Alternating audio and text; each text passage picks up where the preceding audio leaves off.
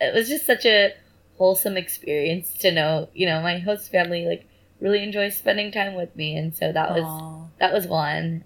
Um, another one is so I guess one reason that my host family was excited to be matched with me is Mhm. by heritage I'm, I'm Indian and I guess this younger girl is somehow really interested in Indian culture. I don't know how that happened, but she mm-hmm. was like really excited about learning more and learning about stuff.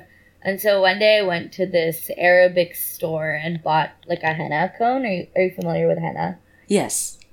Yeah, and so I, I went and bought a henna cone and I came home and I did henna for the girls and their friends who were over and they were so amazed. They were like, This is the coolest thing ever. So that was like a really fun merging of cultures experience that I had. Won't you come along with me? Hello, hello! Welcome to Young Gifted and Abroad, perspectives on studying abroad from past and present students of color. My name is Danielle, and I'm so excited to be able to talk to you today because today I have my friend Nivi as the guest. Nivi is a tech consultant in the Bay Area.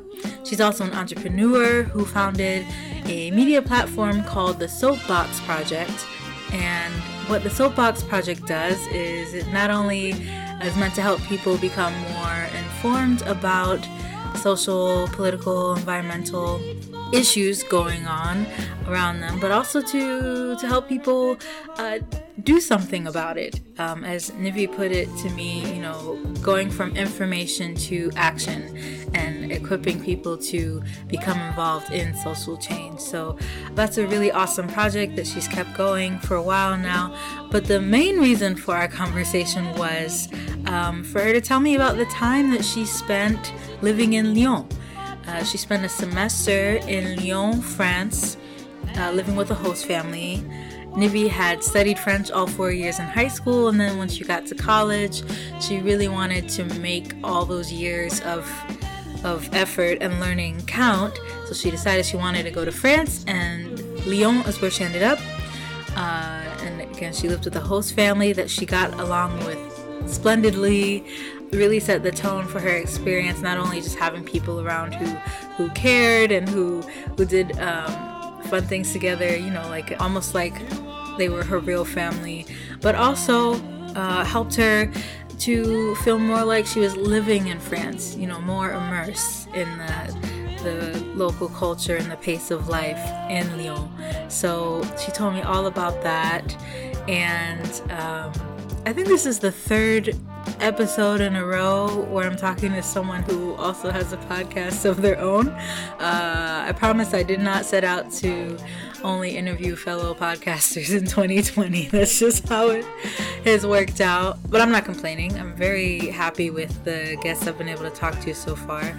Uh, my point in saying this is Nivi also has a podcast called Get Schooled, which is in connection with the Soapbox Project. And Get Schooled is all about the state of education in America from various people's and various communities' perspectives.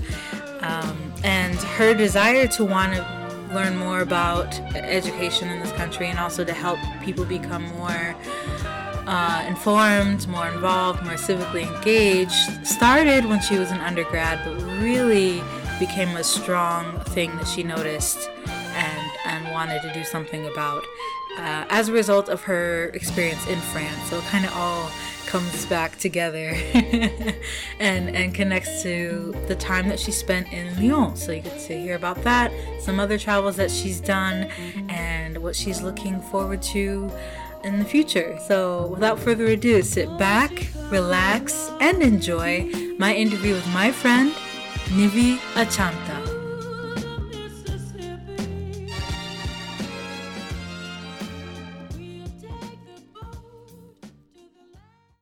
Um, well, like I was saying, I'm, I really appreciate you taking the time to talk to me today, um, to be a guest uh, on this podcast. I really do appreciate it. Why don't we, um, why don't we start off with you introducing yourself a bit, if you don't mind? Yeah, that sounds good. So I'm Nivi. I'm currently an entrepreneur and a tech consultant in the Bay Area. Um, I'm really interested in traveling. I try to do it whenever I can, one of my favorite activities that maybe I shouldn't do at work is to try to find cheap flight prices. um, so I try to use travel as sort of like an escape for whatever I'm going through in my corporate life. Hmm. And that all started when I studied abroad. Yeah. Nice. Okay. Great. And you went to France, right? I did. I went to Lyon, France. Okay. And was it was this in university? Was this in well, you said 2015. I was about to say was this in high school, but there's no way you were in high school in 2015. Yeah, it was it was my junior year of college. okay. All right. And, and what led you to to go to France? Did you just want to get out there? Did you have a particular interest in in France? So when I was in high school, I took French for all four years, including AP French. Mhm. And I was good at it, but my teacher and I did not get along at all. Oh. She didn't ever give me good participation grades, even though I participated all the time. Mhm. Um, it was just, it was a pretty bad experience given that I thought, you know, this is a language that I really enjoy speaking, enjoy Right. learning about, good at. Um, but anyway, so when I graduated high school, I was like, why did I learn all of this French? You know, I have to do something with it. So Mhm. ever since then, when I learned about the concept of studying abroad in college, I was always fascinated with it. And I was like, I have to go to France and do some sort of immersion program. So all of this hell that I was put through in high school is actually worth it. yeah. okay. Oh man, I'm. That's really unfortunate that your you te- you and your teacher didn't get along. Um, yeah. But I, I I guess it's a good thing at least that that didn't. Um, I guess destroy your interest in French. Like you still wanted to to do something with it when you went on to university. Yeah. Yeah. I think a lot of it was because my best friends were in that class. And so that's probably the biggest reason that I stayed and just like hung out and Mhm. like raised a little bit of hell to my teacher. So okay. yeah. Um. All right. And so you went to to Lyon. Why why Lyon specifically? I I thought I wanted to go to Paris and you know maybe I did but it was super super super expensive like maybe like 50% more than the cost of going to either Lyon or Bordeaux. Hmm and I also spoke to one of my friends who had just come back from studying abroad and he was like Paris is great but I think if you're interested in like the language and the culture just don't go there. And so I had to choose between Paris, Bordeaux, and Lyon. And Lyon has this thing every December that's called like the Festival of Lights, Mhm. um, Fête des Lumières. And I was like, all right, this sounds like the coolest festival ever. I'm going to be there in December. I might as well go to Lyon. So it was kind of like that combination of factors. Yeah. Okay. That's so interesting that your friend said that. Um, I've heard that her from other people as well. Uh, because I, I studied in in France as well, but I was I was in Paris, so and I unfortunately didn't get to go outside of the city that much. But I even heard that from some French people also, like I don't know, this idea that Paris is not like the real France, which I can't speak to how valid that is because I'm not a French person, but I've heard a similar thing about how like you can you have to people saying it's it's worth it to also go outside of Paris to see what France is like. So um Yeah. I thought that was interesting that you brought that up. Yeah. And you went in December. So how long was it that you were in Lyon? Yeah, I actually went like July through December, and so I Oh, was okay. there or August. I don't know. I was there like the second half of the year. So Okay. I was there like in the summer, fall, and then the beginning of December. Wow, wow. So like a, a whole semester then. Yeah, exactly. Okay. Wow. All right. So, um, and you were with the host family. Were you with that host family the whole time? I was, I was, and that was probably the highlight of my experience. I think it it felt very much that I was living in France versus just studying abroad. Like I didn't I feel like a lot of friends that I've met who've studied abroad have this experience where they enter with a cohort and they basically just do American things in a foreign setting Mm-hmm. and I felt like I had the exact opposite experience. I felt very much that I was truly living in Lyon, that I was a part of this family, that most of my time was occupied, you know, with French people and not just um, you know, I don't know, going out and seeing the tourist attractions and Mhm. stuff. Right, right. Did you arrive with uh, a cohort of students, um, maybe from your university or a similar program, or was it just you going to Lyon and um, immediately, uh, oh Lord, uh, immediately living with this host family once you got there?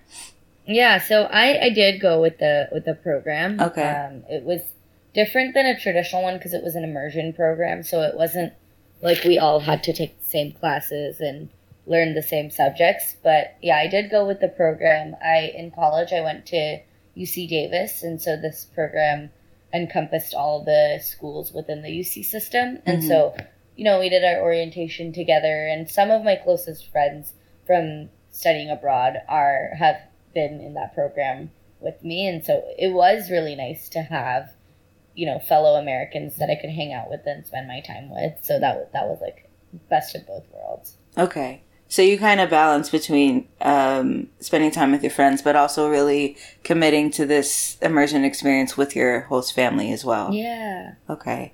And your host family, uh, can you talk about, you know, what they were like? How many people were in this family? yeah so it the mom's name was Aude and she was like such a sweet French woman and she was a single mom with two daughters and it was fantastic because I really like kids. Like I've worked as a camp counselor and I'm good with them and stuff. And one of the girls was 8 or 7 at the time and the other one was 10 Mm-hmm. and so yeah her like boyfriend would occasionally be over but most of the time it was me hanging out with her the two girls. Um, and it was a lot of fun. It was like our little family for a few months. Yeah. Yeah, that sounds like it would have been a really nice time. Did you get to um, communicate with her at all before you arrived?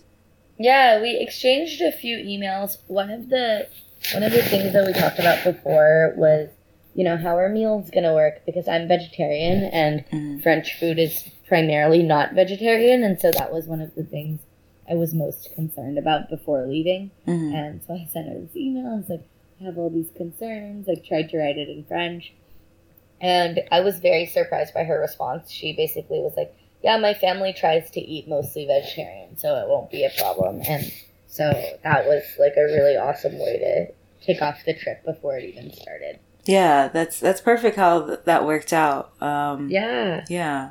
So you were living um, with this host family the whole time, um, with your host mom and her her two kids, and I, I think you said something about you went on vacation to the Alps with them.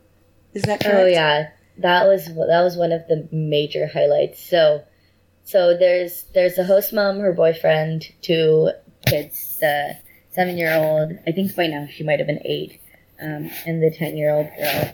The seven year old girl is like very vibrant, very talkative, uh, pretty rowdy little girl. Mhm. And so uh, our whole little family, plus three of my friends, got to come too. Mhm. And so it was like her family, my closest friends, and so we all went out to my host mom's uh, boyfriend's cabin in the Alps. And so we did like a full day of skiing, and then the following day we just sort of like hung out, and my friends and I watched the kids sled, and like the little girl was obviously like bouncing around all over the place because she was so excited to hang out with me and my friends. Because you know it's like such a different experience for them too Mhm. um, to hang out with like young adults and not just the family. And so we just had like a really fun day where we all spent a lot of time together and did these like just you know normal activities just like skiing. And so it was a, a really great time. And uh, one of the highlights is do you, do you did you eat raclette when you were studying in france Uh, no, I have had it, but not in France, unfortunately. Mm-hmm. Yeah, so I think like there's two types. There's like Swiss raclette and French raclette. Mhm. But anyway, so I remember we came back from skiing and we were obviously exhausted because the Alps trails are pretty intense Mhm. and I hadn't gone skiing in a while and we, you know we were just like socializing a lot and skiing a lot. So at the end of this long day, I remember coming home and I walked in and it was like the most amazing smell. My host mom just like had this raclette pan out and she was just like heating up cheese on this hot metal and like the cheese and the potatoes were like sizzling and it was this lovely little cabin and it just felt like something that was out of a movie. So that was like one of the most amazing experiences ever. Yeah. Oh my goodness.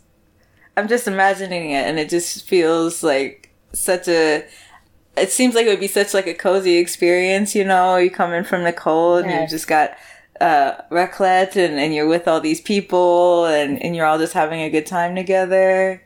Yeah. Yeah, it was That's amazing. so nice. That is so nice. Wow. I was going to ask you if you had skied before, but you said you, you it had been a, the, a while since you had um, skied, right? Yeah, I I ski like I don't know, fairly regularly, like maybe once in every two years. So I'm not great at it, but Mhm. I do know how to ski. Okay. Uh, but skiing on the Alps was just a surreal experience. Yeah. Oh, that's great. I've never skied before, so I'm just like, wow, that must have been such an adventure. yeah, it was. And some of my one of my friends, one of my American friends, she was like a professional skier, but then some of the other ones didn't know how to ski at all. So it was a really fun mix of skill levels. Yeah. Yeah. Um, were there any other I know that you said that was like the big one that was you know, a really big highlight for you, but can you think of any other like really enjoyable things that you and your host family did together?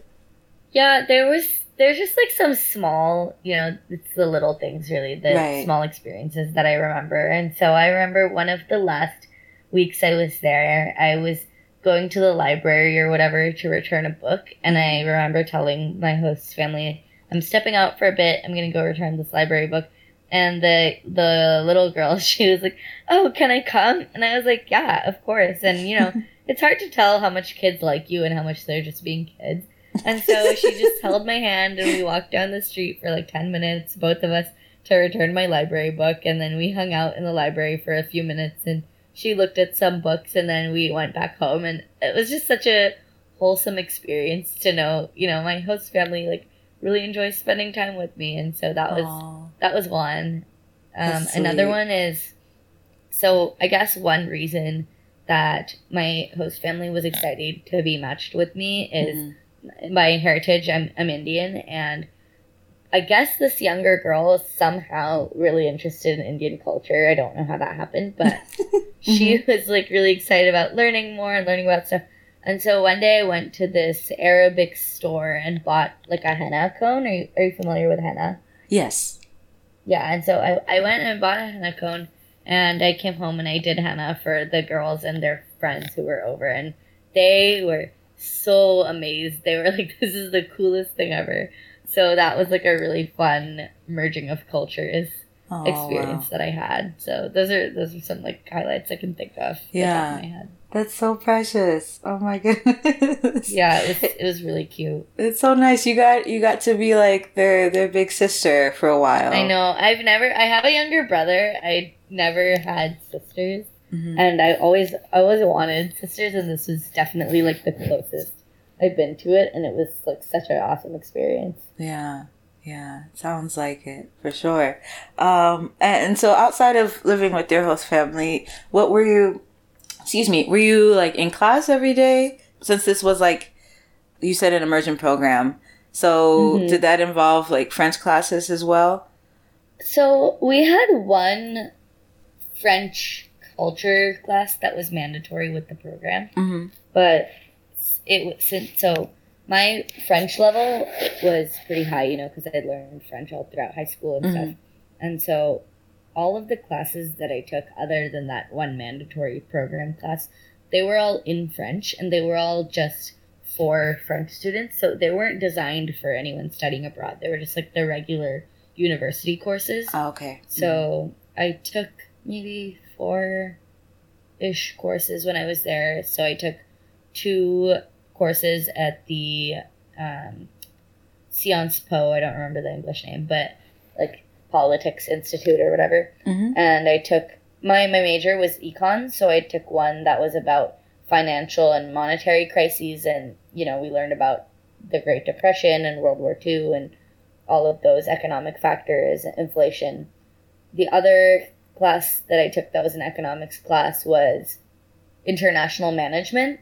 That was a really cool class because we did case studies and stuff. hmm And towards the end of it, I had to give a, like, we did a group project and I had to give a group presentation.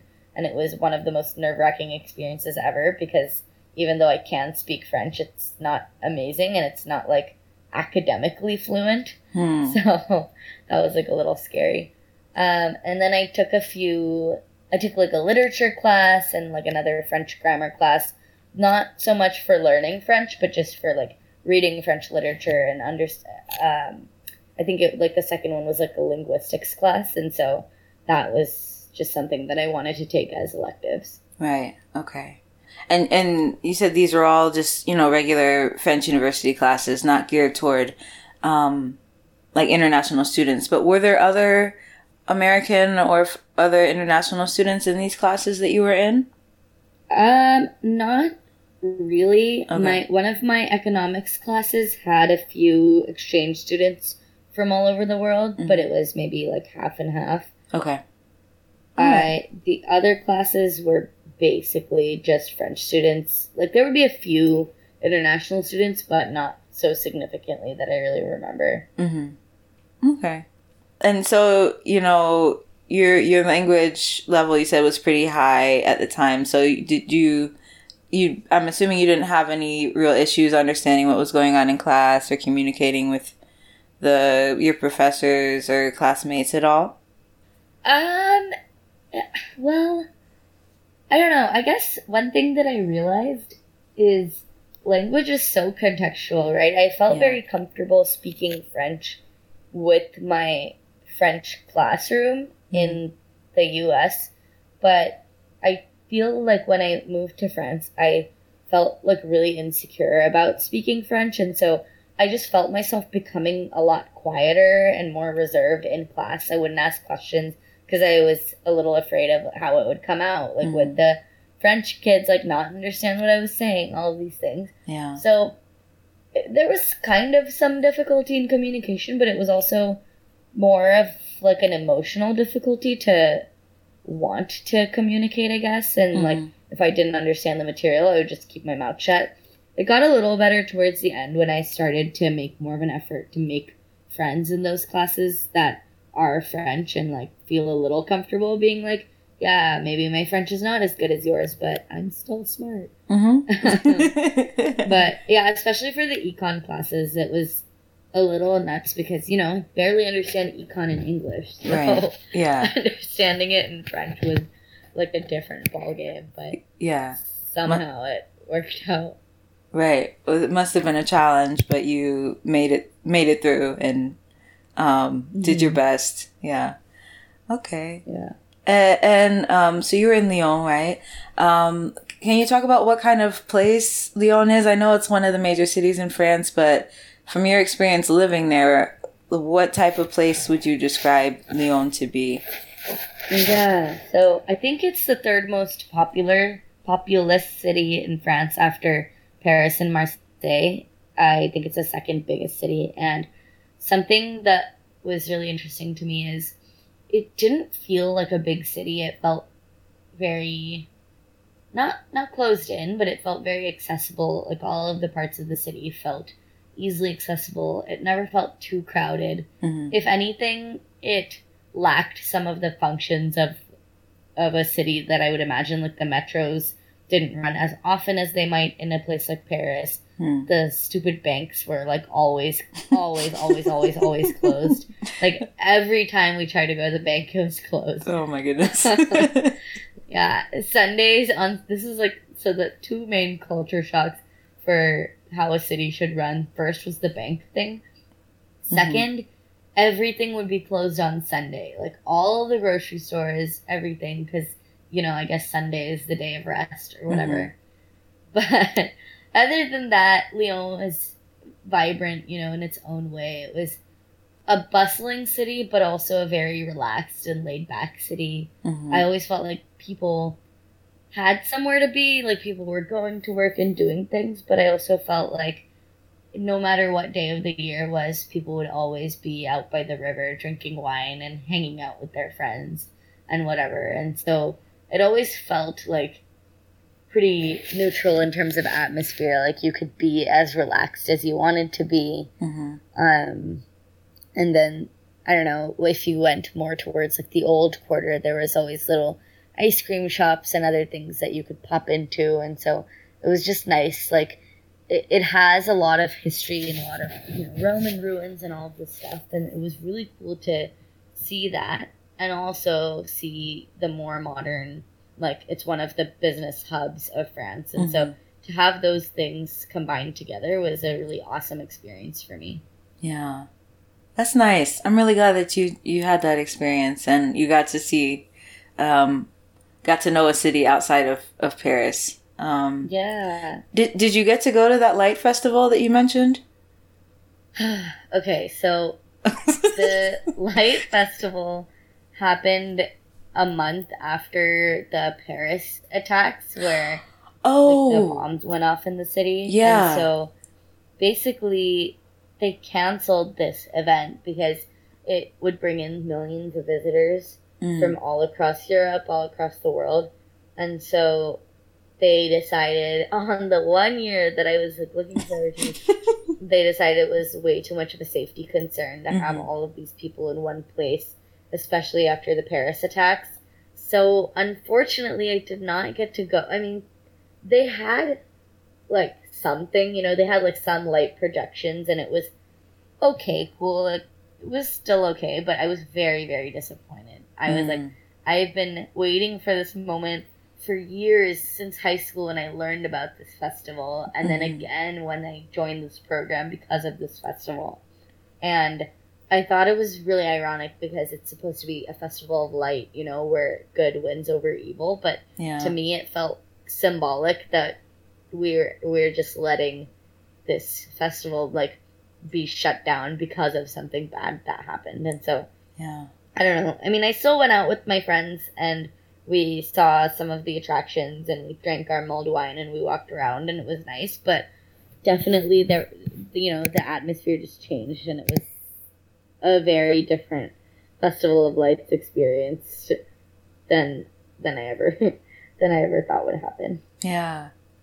Yeah, that's a shame. Like I know. I know it's not know. like funny, but it's just like you were there, right? You were Yeah, there at the was- right so time and it just didn't work out. yeah, and I, I think that's one of the main reasons like that I want to go back hmm because I feel like I I've been you know wanting to see this festival for so many years, and so I really do want to go back to Lyon one day and maybe see my host family. We haven't done a great job of keeping in touch, Hmm. so I don't know how that would work out, but it would be so nice to see them again and nice to maybe do a reunion with my friends and like go to the damn festival. Yeah, finally. Yeah. I hope you do get to do that. Um, it's a shame you you missed it. I mean, obviously the circumstances at the time, um, and like you said, they could have made a different choice, but um, it's just it didn't it didn't work out in your favor that time. So I hope you do get to go and and won't have to miss it next time. Mm-hmm. Um, did you uh, you mentioned going to the Alps? Did you go anywhere else in France while you were staying in Lyon? Um, we went to this wine country called the Beaujolais, and we did this whole wine excursion. Learned a lot about winemaking. Had dinner, had lunch with the farmer, the what is it, winemaker, and his wife and stuff, and that was awesome. Within France, the only other place that I went, I went to Paris for a bit, like one or two weekends, and I also went to Strasbourg for the Christmas markets as part of like a three city Christmas market tour that my friend and I just decided to do. Mm-hmm. And that was amazing. It was like Strasbourg just I mean, maybe it was because we were there during Christmas or near Christmas, but it just felt like a Christmas town, like the way the city was and how nestled it is and like more like at the northeastern part of France and I don't know, it was just one of the best experiences my Christmas market tour.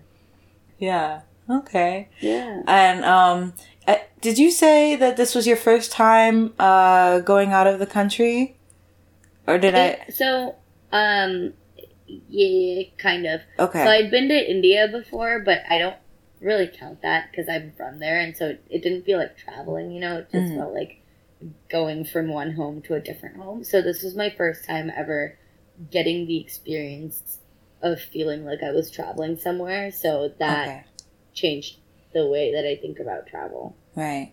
And, and so le- leading up to it, were you, well, you had traveled internationally before, but since this is different or a different uh, travel scenario that you were embarking on, uh, I mean, how did you feel about doing something that was so new?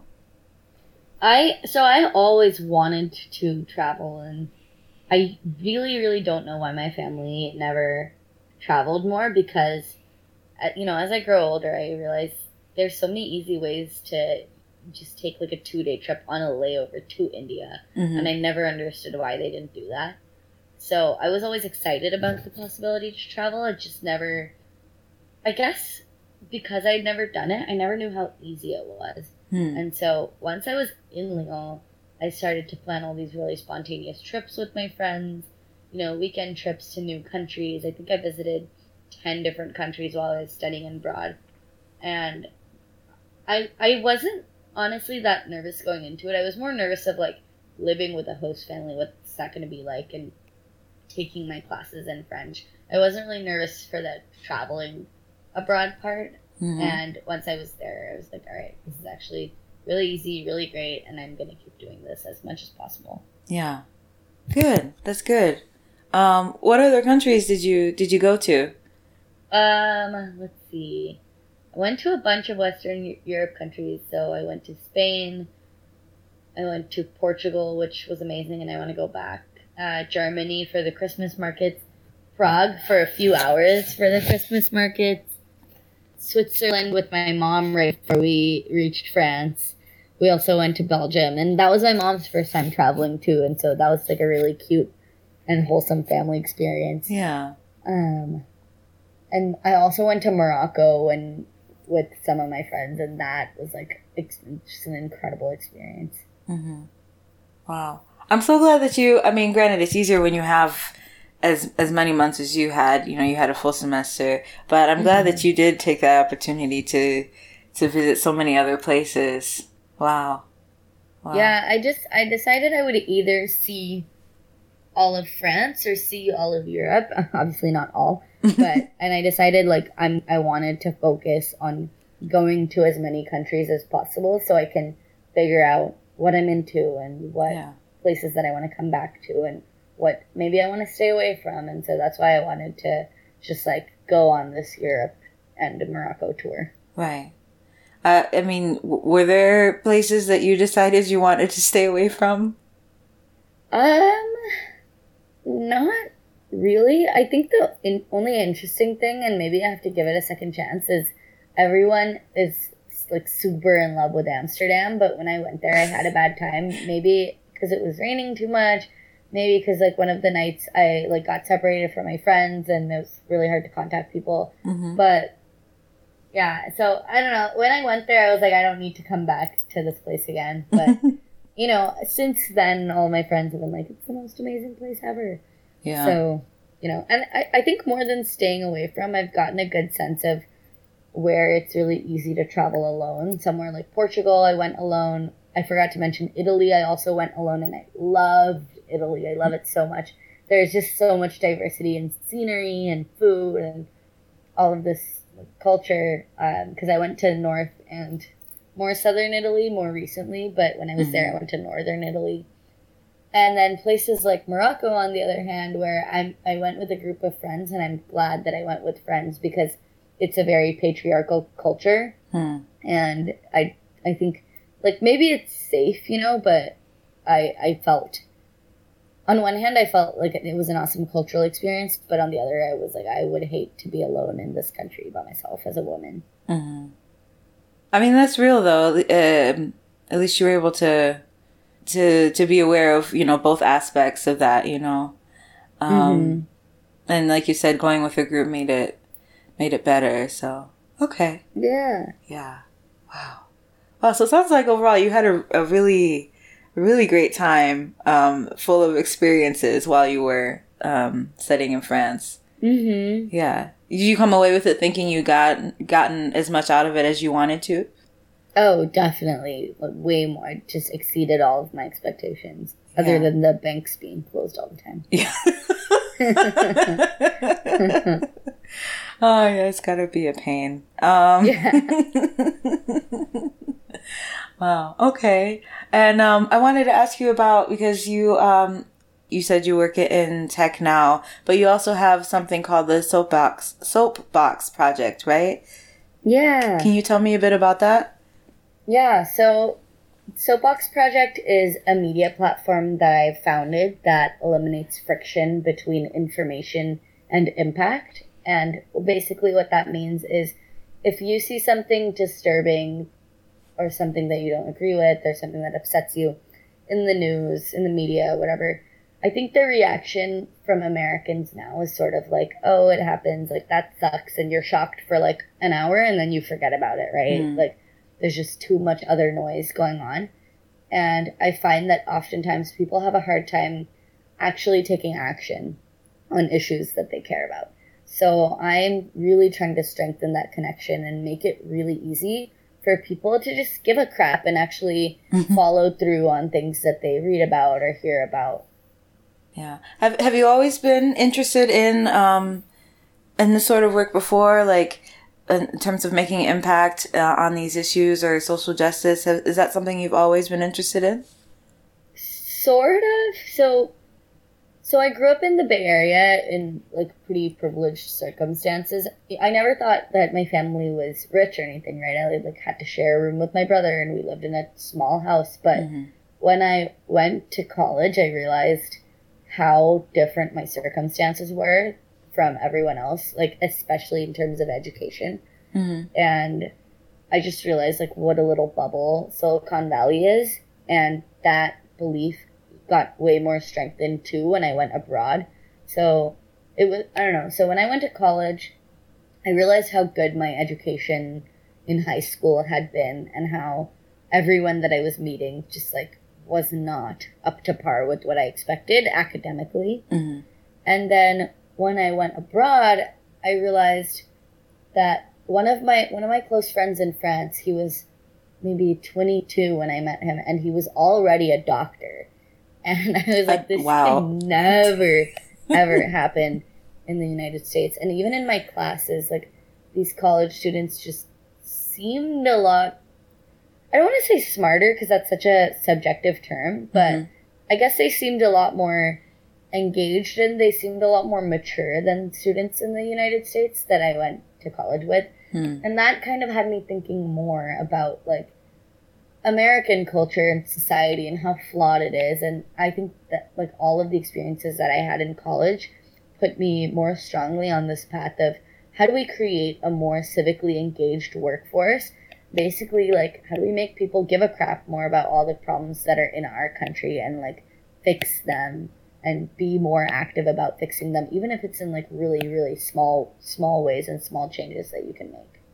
Obviously, you don't you don't have to go in depth, but what are some of those small changes? Like when people are are um, become involved with Soapbox Project and they're learning how to take action on on issues that they care about. wh- what are the things that they're learning to do that they didn't think to do before?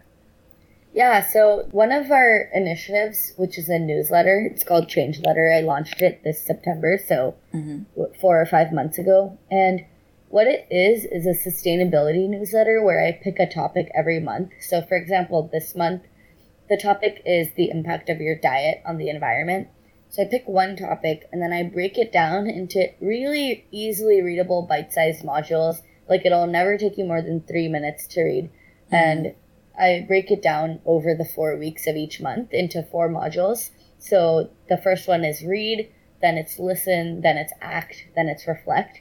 And in each one, I send like little things that you can think about or changes that you can make. So, for example, spoilers for next week's module, which will be act, I'm going to basically say one simple way to cut dairy out of your life is like you don't have to give up all ice cream and cheese, whatever, but you can switch from dairy milk to oat milk because it like tastes pretty similar and it can be used in cooking and all of these things. And Mhm. also it doesn't expire as quickly, so it's really a win-win.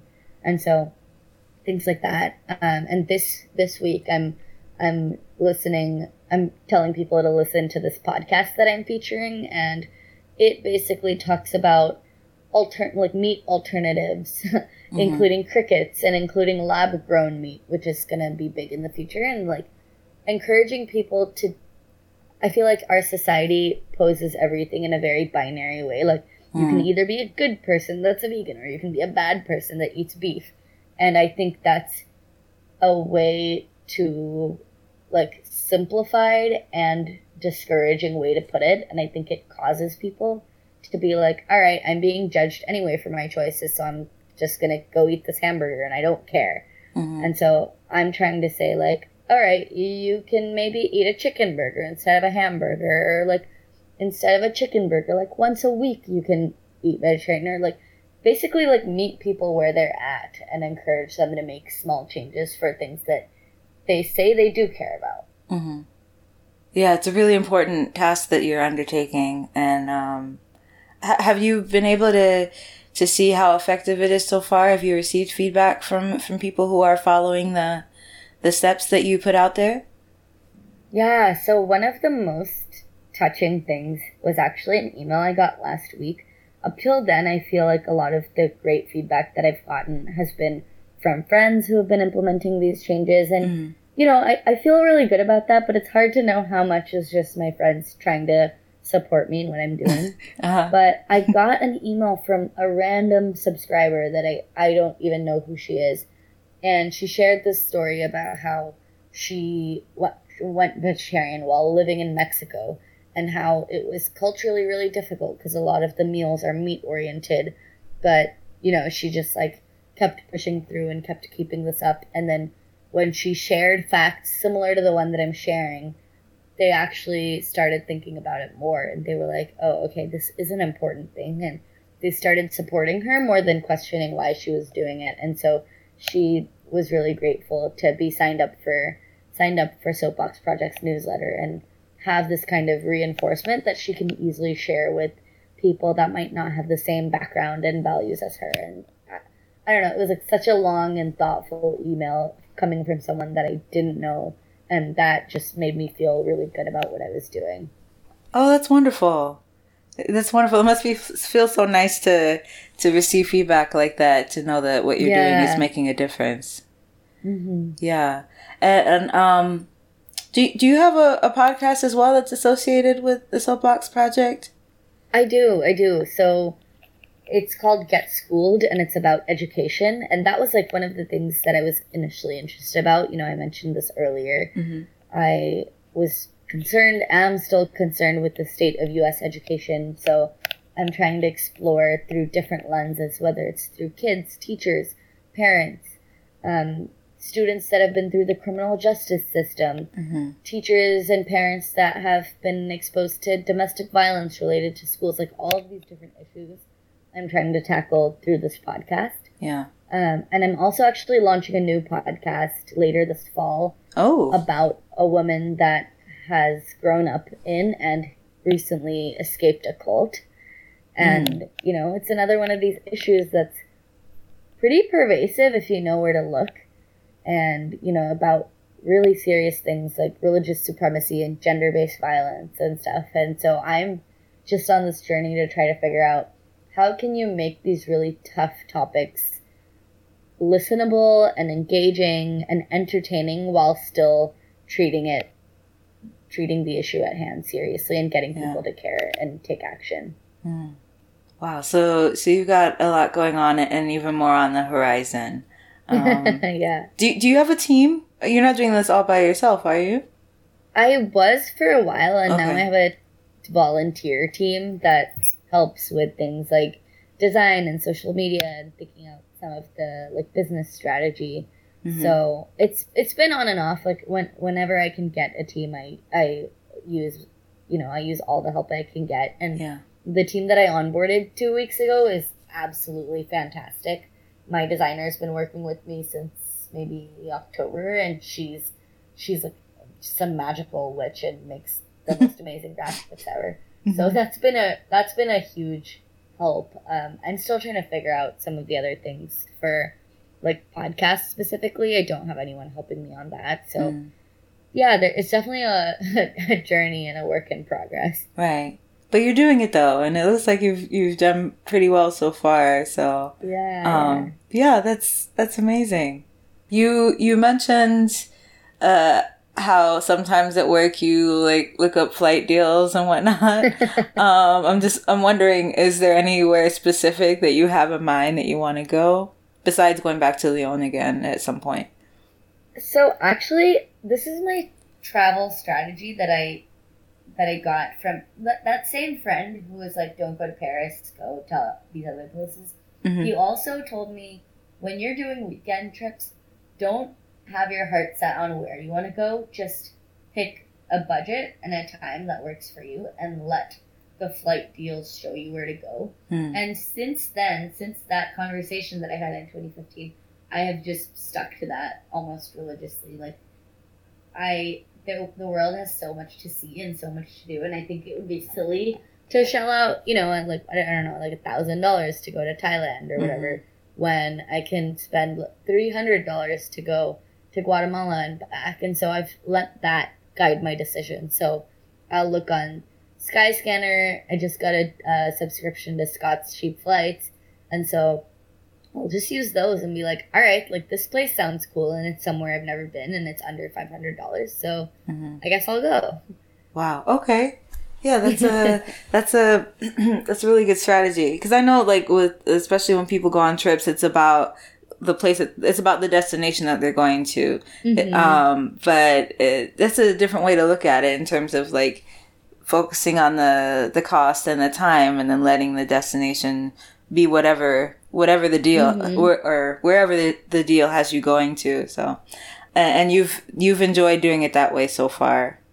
It's been awesome. Like Yeah. Guatemala that I just mentioned, I think it, the ticket was literally three hundred dollars from SFO from Mm. San Francisco, and I never had Guat. I didn't know anything about Guatemala. I didn't have it on my list, but I was like, this is such a cheap flight.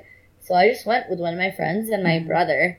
And that was our first and only time doing an international trip together, me and my brother, and it was awesome. And we explored all of this volcanic scenery and a lake and all these markets and it was th- these experiences that I could never have thought I would have and mm-hmm. so yeah there's been like no downside in doing that and I still get to go to places that are more mainstream like um, New Zealand for example like when a ticket went on sale last December for like significantly under a thousand dollars and from where I am it's always like fifteen hundred and up and so I got to go to New Zealand, and I never thought I would go in my early 20s because, you know, it's just super expensive. Mm-hmm. So, yeah, it, it just worked out amazingly. Yeah.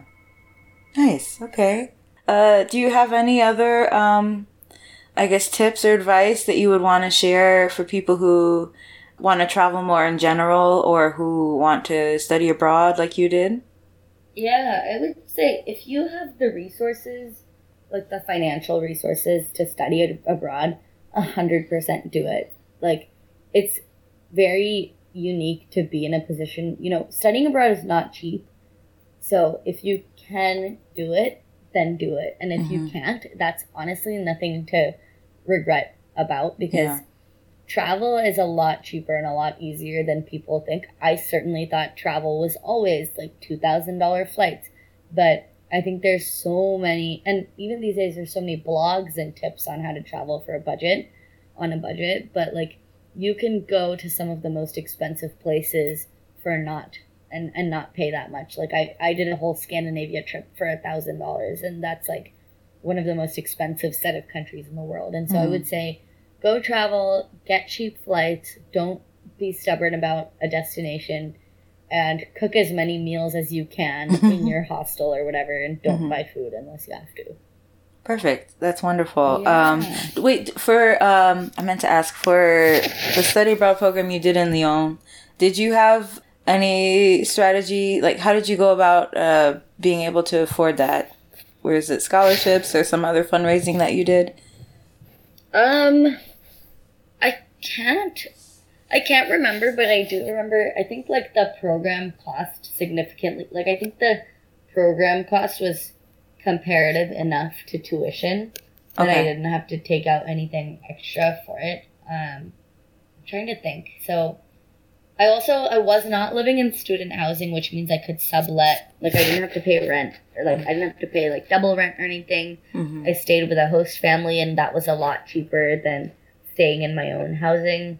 Yeah, so I think the actual cost of the program ended up being comparable to tuition. So that plus a lot of financial choices that I made abroad, like my Mhm. friends would always like eat meals out, and I just wouldn't and stuff. And so choices that I made abroad really helped me, and it also helped that you know my family was helping with tuition already, and so I didn't have to ask them for any more money or take out any loans. So I'm I'm I was in a very unique situation and very fortunate to have been in that. Yeah. Um, but if you know if I went to study in Paris or something, there's there's no way that I could have done it. Right. totally different Yeah. okay.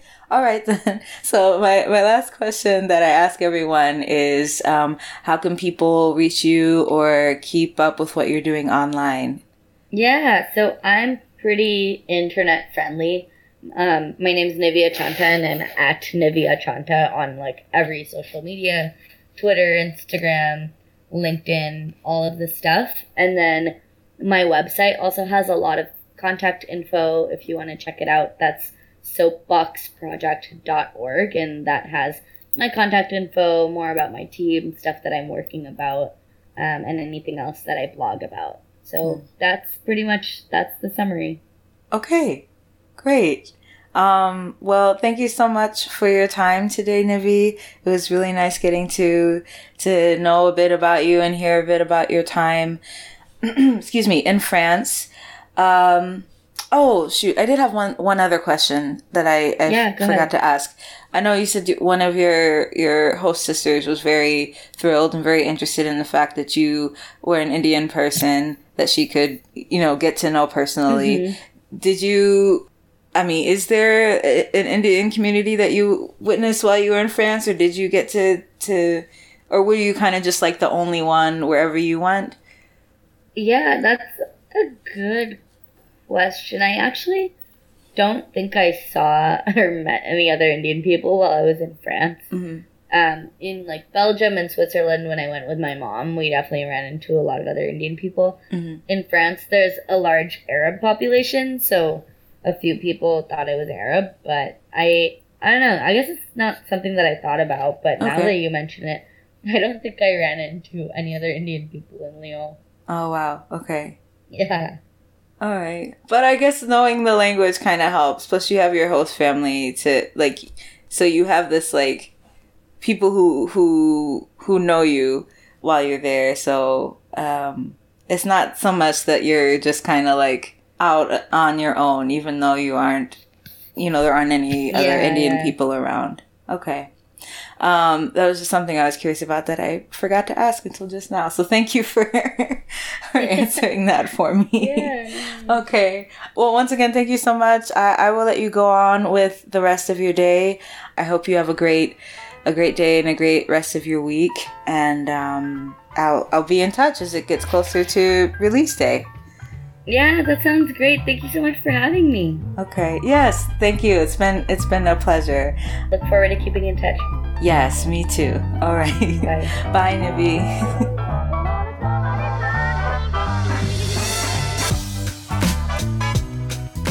All right, y'all. There it is. Thanks to Nivi for being such a wonderful guest, and I hope you liked how this all turned out. For the rest of you listening, don't forget to follow this podcast at Young Gifted and Abroad on Instagram and Facebook, and at YG Abroad on Twitter. Also, don't forget to check out guest profiles and resource lists on younggiftedandabroad.com. Also, if you enjoy what you've been hearing so far, then please continue listening to Young Gifted and Abroad wherever podcasts are. And you're welcome to leave a five star review on Apple Podcasts and Stitcher while you're at it. And as always, if you have questions or comments to share, or if you yourself would like to be a guest on the show, then feel free to email me at younggiftedandabroad at gmail.com. So, for the next episode in two weeks, the guest is going to be someone who has a background in academic research. And as part of his academic research, he uh, spent some time in Trinidad and Tobago Cuba, and Spain. So we'll get into the specifics of why he was there and what he was doing in two weeks. But until then, thank you so much for listening and talk to you next time.